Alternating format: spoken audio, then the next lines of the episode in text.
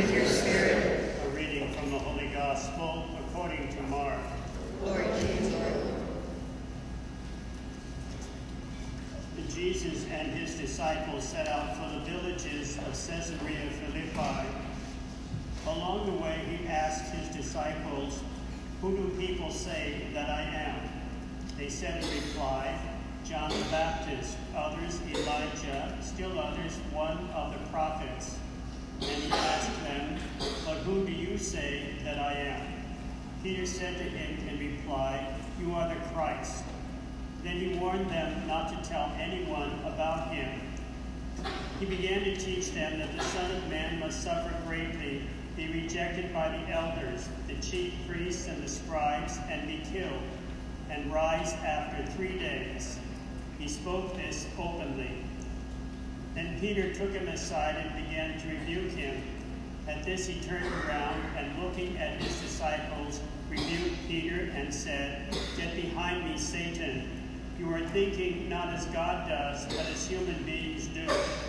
He summoned the crowd with his disciples and said to them, Whoever wishes to come after me must deny himself, take up his cross, and follow me. For whoever wishes to save his life will lose it, whoever loses his life for my sake and that of the gospel will save it. The gospel of the Lord. Praise you, Lord Jesus Christ.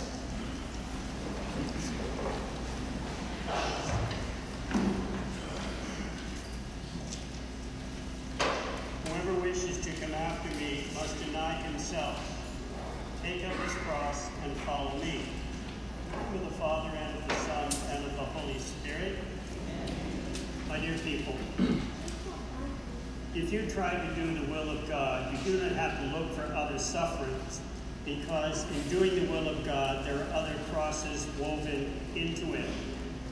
We have a man by the name of Zechariah who feels doing his job as a truck driver and caring for his wife and children is more than enough for his strength.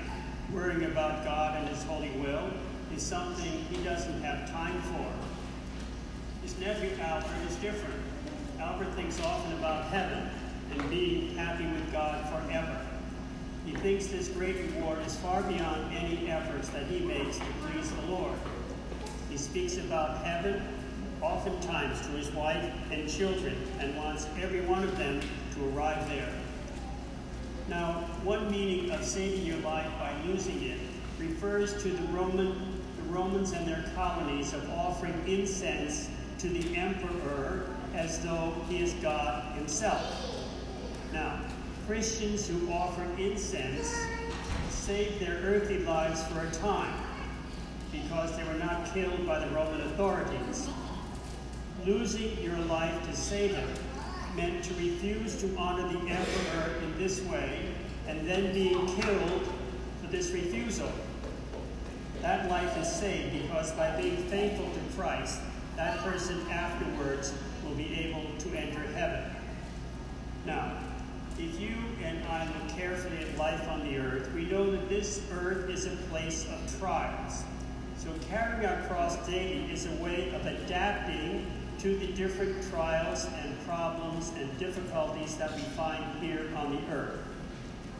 Now, none of us is happy to carry a cross, or many of them. Yet this is what God asks of all of us. So remember, the Holy Spirit, whom you received at the time of baptism, is there to strengthen you every day of your life.